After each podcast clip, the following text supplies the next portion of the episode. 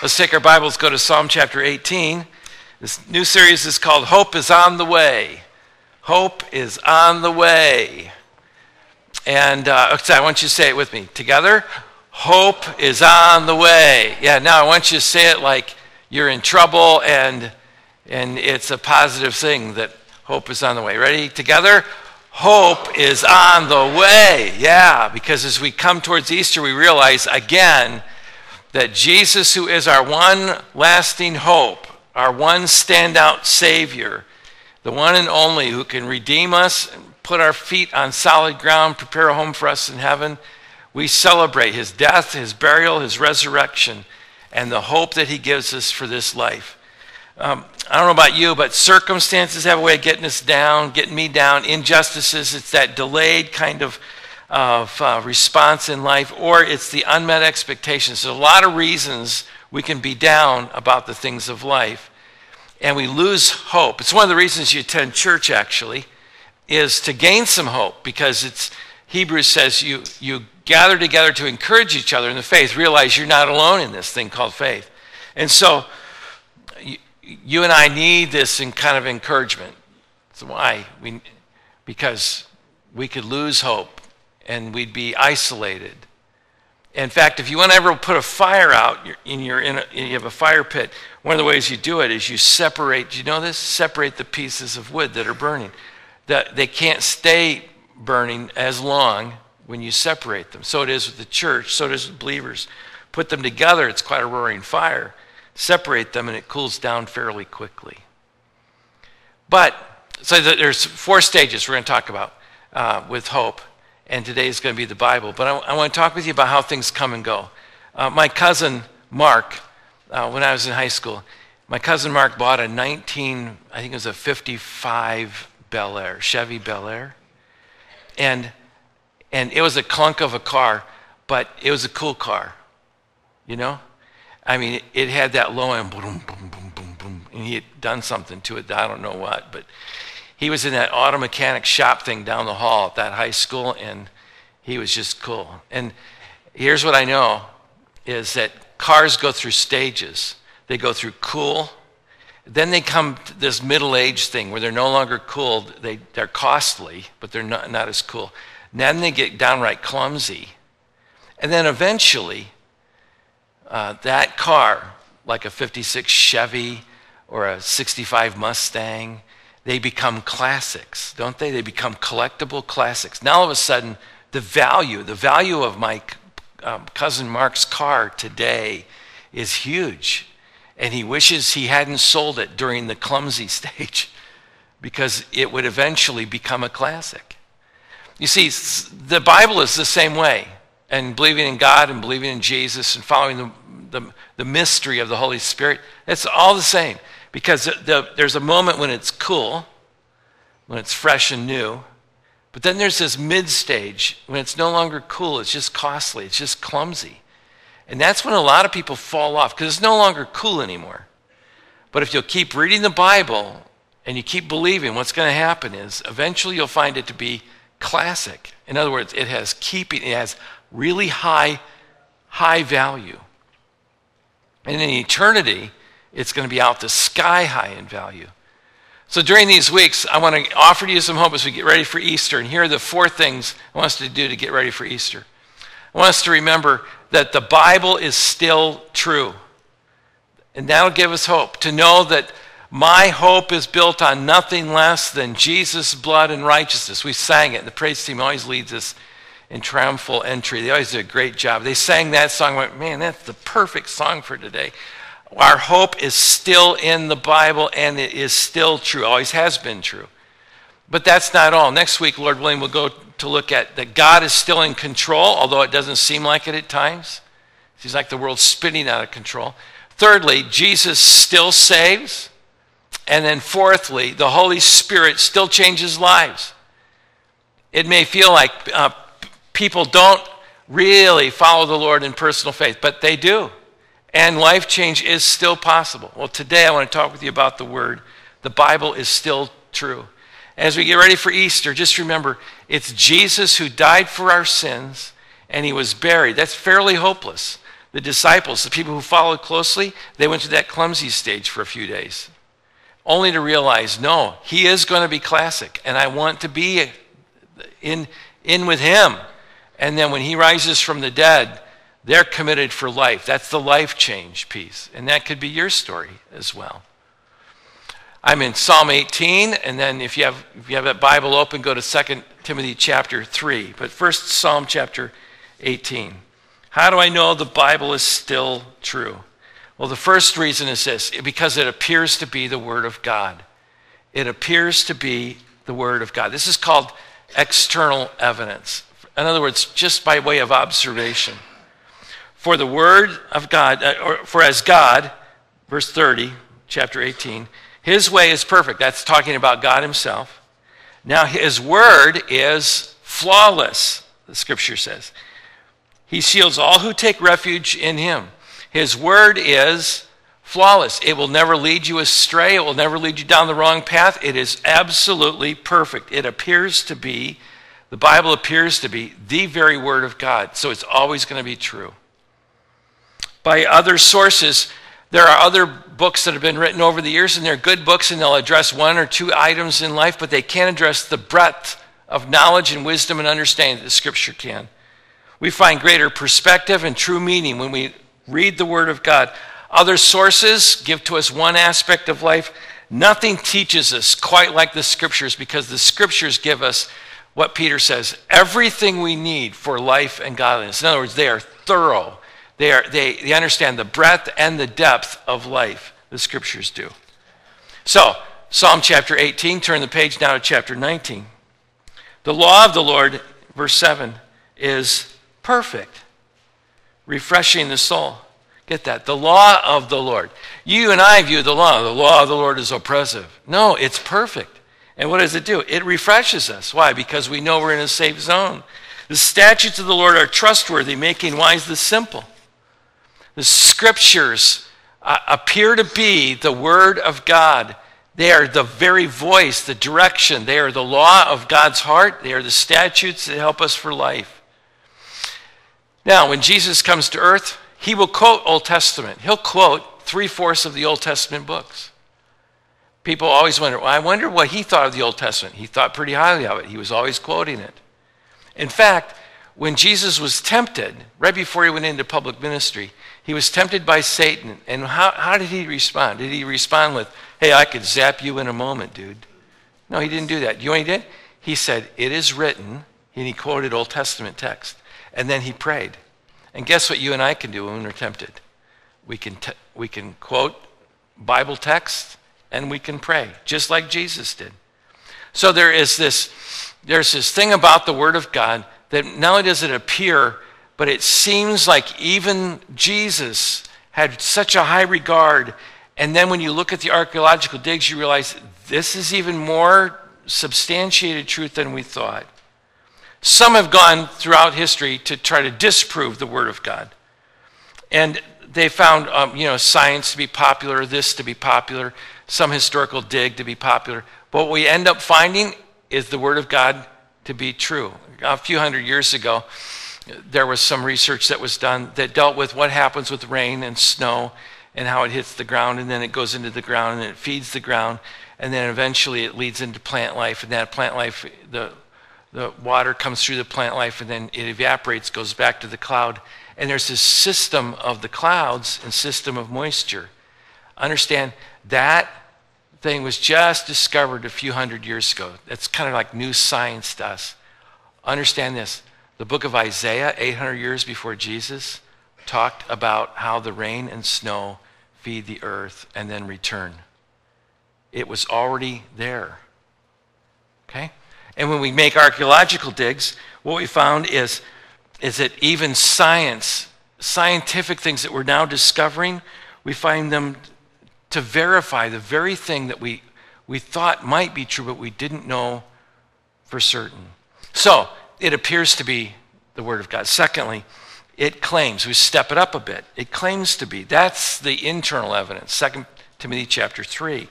All scripture is God breathed and is useful for teaching, rebuking, correcting, training in righteousness, so that the servant of God may be thoroughly equipped to every good work.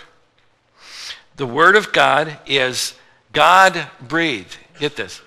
It, it is out of the breath of God. So it's personal and it's powerful. Those are two P's. You just write that down. It's personal and it's powerful. Now, why is that so important?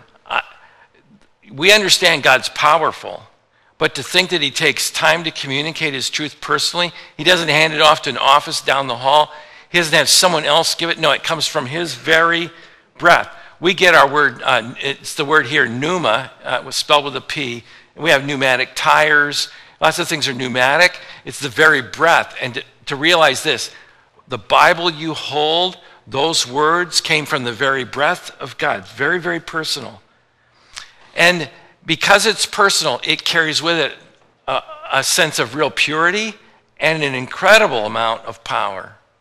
Have you ever been around a person who talks incessantly and you think eventually they need to breathe in, but they never do? They just keep talking?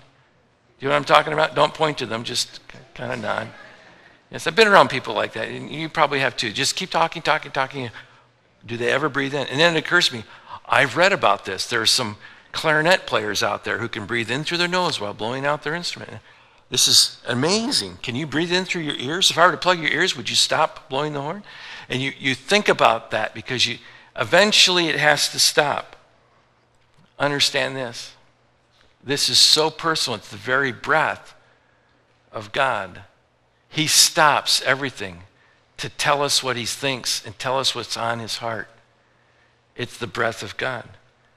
Uh, Peter puts it this way that the, the people who wrote the scriptures didn't write it according to their own will or their own way. No, they were like people in a boat that had a sail, and the Holy Spirit comes and blows it at will, and it takes them where the Holy Spirit wants to take them. So they don't have any ability to control it. They're writing the very words of God, and they are being, the scripture says, carried along. It's like the sail is taking them, and we're headed that way whether we want to or not. So these guys kept their personality, kept their, kept their grammar, and kept their, their word style and all that. But they didn't choose to write what they wanted to write. No, they were directed by the Holy Spirit. This is very personal, it's very powerful. So not only does the Word of God appear to be inspired, but it, it also claims to be as well. That gives to me hope. And, and why is that so important? And the issue is this because when the writers wrote it down, now it's locked in because it's written down. It's not just spoken, because spoken word can be verified or, or unverified or substantiated. When it's written, it's a done deal. And written is way better than a verbal agreement any day of the week. And so, what God does is He gives to us not only His voice, not only His commandments from the Old Testament, but now He's writing it down, so He's locking in. I'm reminded of a story, and it's not my own.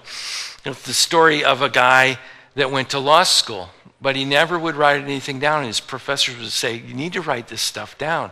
He said, I just want to take the test, but let me just respond. They say, it's not going to go well. This, this isn't working. You need to write your test down. No, I just want to take it verbally. So they say, okay. He take his test. Everything he would do, he, he went all the way through law school. Brilliant guy, but he didn't want to. He didn't want to lock in on writing things down for whatever reason. Well, his law school professor said, You can get all the way through law school, but you still have to take the bar exam. And he said, I can take the bar exam.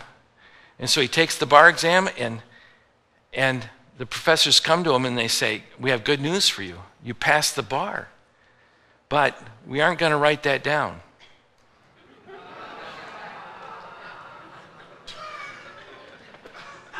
So there he is. You've been in a case where it was he said, he said, right? She said, she said. You don't know what happened. When it's written down, you at least have something to verify. What does God do? He cares enough not only to speak it personally, but to get it down and write it. So as you know that you know that you know. And one of the things that we know is this it not only appears to be the Word of God, and it not only claims to be the Word of God,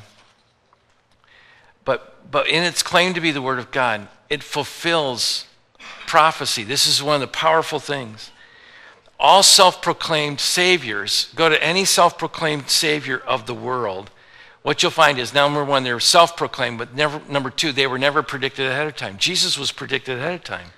Do you get that? That's huge. It's way different than any other any other self-proclaimed. And when they would write a book, self-proclaimed saviors would write a book, it would be their book and they'd be the one writer. When the Bible was written, 40 different authors, over 1,500 years, living in different places, speaking different languages, with different grammar, different word pictures. So, this idea of collusion that they got together and mustered up something together, couldn't have happened. They didn't know each other. A few of them knew each other. They couldn't know all. They didn't even speak the language. If you were to put them in the same room, they still couldn't have gotten along. They did not know each other for the most part. They come from different corners of different parts of the world around the Mediterranean Sea, but for the most part, these guys just write as the Holy Spirit prompts them. So there can be no collusion, and yet all 66 books have one central theme all 66 books agree with each other. In fact, when you read one book to another, you realize there's truth here that corresponds to truth over there. And there's truth that was written 500 years earlier that corresponds to other truth. And out of all that, you realize there can only be one ultimate author. It has to be God Himself. So this is miraculous. It is absolutely miraculous. Fulfilled prophecy alone is enough. 750 years before Jesus came, the prophet Isaiah said, It will be a virgin who will conceive. And hundreds of years before Jesus came, Micah, another prophet, said, I'll tell you the town. It's called Bethlehem. You have to think about that. 750 years. Our country's only 250 years old by on paper. So that's three times the age of the U.S. David will be, live a thousand years before Jesus, so that's about 3,000 years ago. And in his prophecies, in this prophetic moment, he's writing the Word of God, and he will say about the Savior of the world, he will die in crucifixion. He doesn't even know what that means. Do you know why? Crucifixion was never even invented until 500 BC, 500 years after David. So he's writing about something that hasn't even been invented for a Savior who's yet, once it's invented, is going to be another 500 years away. Only one author could do that. That has to be God. So the word is not only appears to be the word of God and claims to be the word of God, this claim is so substantiated with just the prophecies. Daniel will write 500 years before Jesus that there'll be world domination. World domination will come from four corners. Those four corners will collide into two, kind of consolidate into two, and then eventually it'll be one. You know what he's predicting? He doesn't even know it at the time. He's predicting Alexander the Great. He's predicting ultimately the Roman Empire. And that's not his reason for writing. He's writing about a Savior and the, the ultimate kingdom and future events. But even in the incidentals, we find David writes eternal truth. And it's so prophetic, you realize this has to be written by God. I love the story of the French a philosopher who lived in the 1700s. His name's Voltaire. He didn't like Christians, didn't like Christianity, and for good reason. Sometimes Christians can be a little annoying, but he just didn't like Christians, didn't trust Christianity at all. He just said they're just they're they're just bad people. They're not, it's not going to last. And so he always poo-pooed it. Being a philosophic guy, he did. He made a prediction. He said, "I predicted that in hundred years, the Bible will be lost like every other religious book. Hundred years it'll be gone. Christianity will be gone." And today, the French Bible Society owns Voltaire's home. I, I, find that to be funny. Okay. I, now, I tell you all that for this reason. I want you to have hope. And I, want, I don't want you to lose hope because right now, some of you, you believe the Bible, but it's in that clumsy stage because everybody else goes, oh, my crying out loud. I thought you were smarter than that or they poo poo you for having faith in Jesus, or they, they poo poo you for always wanting to tell the truth, or always wanting to be kind even when people aren't kind back to you. And you say, But that's the way of Christ. I want to always tell the truth, I always want to be kind, and I always want to be forgiving. They go, Yeah, and you're going to be eaten alive by society. And you say, Yeah, but I'm headed to heaven, so it doesn't really matter because this isn't my eventual home. They don't get that. So you're at that clumsy stage where Christianity is not very popular. I'm telling you this to say, have hope. The Bible is true. It not only appears to be the Word of God, it also claims to be, but there's a third. It also proves to be the Word of God. It proves to be the Word of God because, for no other reason than the fact that over the years, people have banned it, burned it, gotten rid of it, it's been unpopular, and yet somehow the word of the Lord stands forever. The Bible never seems to go away. It gets banned or outlawed in one country and it pops up in another. And just when you think, oh, we'll, we'll, we'll disband Christianity, and you know what? For years, Europe was the place where Christianity was so strong. Then it migrated to Africa, and in northern Africa, you, you saw great, great thinkers in the Christian faith. And then, and then years later, it would show up on the west coast of Africa in places like Liberia and Nigeria. And then in, in the founding of our nation, a lot of Christian principles came with uh, early founding fathers and, and mothers to the nation. It was a wonderful thing. And, and then today, even as you say, well, it's not as popular as it used to be, guess what? The good news of Jesus Christ is doing extremely well in places where it was banned, like in China a few years ago. It was banned in China. Guess where the church is thriving? In China. Guess where the hottest spot for prayer is? It's in Korea today. See, the, the word of the Lord just seems to foster. We used to joke with missionaries in South America. They would say, We just drop a pamphlet on the ground and come back in seven days, there'll be a church. We just would joke about stuff like that because the, the word of the Lord would just flourish in countries you just would never dream about. And it just proves the preservation, the persevering nature of the Word of God. That's one part of this proof, but the other part is the fact that it still changes lives like yours and mine. And so we have this ongoing life change that we can't get away from. The fact that he's still, it's still not only the number one seller, but it's, it's, a, it's an absolute miracle that after everything that's happened to the Bible, and even good Christians who've not used the word well, the Bible still seems to endure. The word of the Lord always seems to endure. Hebrews chapter 4 puts it this way For the Lord, word of the Lord is, is active and it's, it's alive and it's active. It's sharper than a double edged sword. In other words, it knows me that it knows me. It can divide between soul and spirit, joints and marrow. It knows the parts of me I don't even know about me. It judges the thoughts and attitudes of my heart. It knows what's going on. You think you can hide from God? Nothing in all creation is hidden from God's sight. Everything is uncovered. When you were a little kid, did you ever hide from your parents and you'd hide behind the curtains in the living room? Curtains are right there, and you stand still, and they, I can't see my mom and dad. There's no way they could see, you. but they see this outline in the curtain. Uh, but then the dead giveaway is the curtains stop like three inches before the ground. They see the shoes, and they call you by name, and you think, they are miracle workers. They aren't. It just nothing can be hidden from them. Understand this nothing can be hidden from God. And when you're out of step with the Word of God and then you read it or someone preaches it to you or you hear it on the radio or you read it in a book and you go, I don't think I like that. You know what the problem is? The problem is we don't want to be told what to do. Go back to the text. Everything is uncovered, verse 13, and laid before uh, the eyes of him to whom we must give an account. We don't want to be accountable. There it is. We want to do what we want to do. The Bible would have said about our own hearts 800 years before Jesus, so that puts us about 2,800 years ago. We are like sheep who wander astray. What, that's how the prophet Isaiah put it.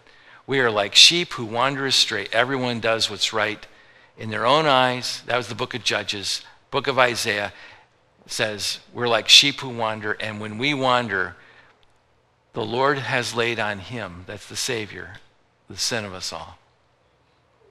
He already knew, I'm going to send the Savior, and there's our hope. There is our hope. If you've never trusted Christ, I'm going to encourage you to trust him today. If you're trusting the Lord, I want you to be encouraged to have hope because everything the Word says is true. It's going to come true. You just have to hang on through the clumsy stage. And when you do that, you'll never regret hanging on and having the hope. Let's bow for prayer.